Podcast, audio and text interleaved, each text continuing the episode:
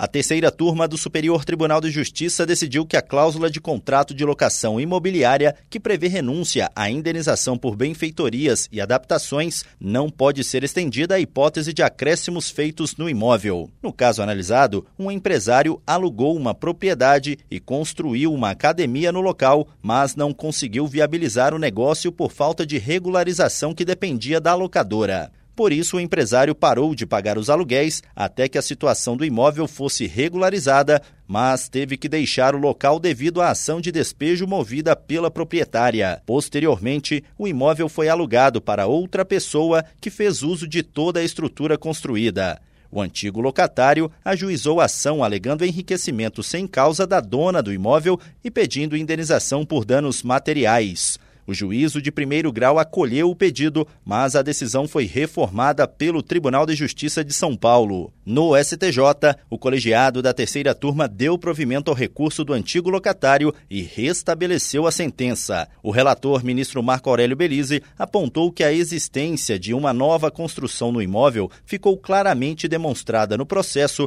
havendo divergência entre as instâncias ordinárias quanto o alcance da cláusula de renúncia e indenizações. O ministro lembrou que o Código Civil prevê que quem constrói em terreno alheio perde a construção para o proprietário, mas tem o direito à indenização se agiu de boa fé. Do Superior Tribunal de Justiça, Tiago Gomide.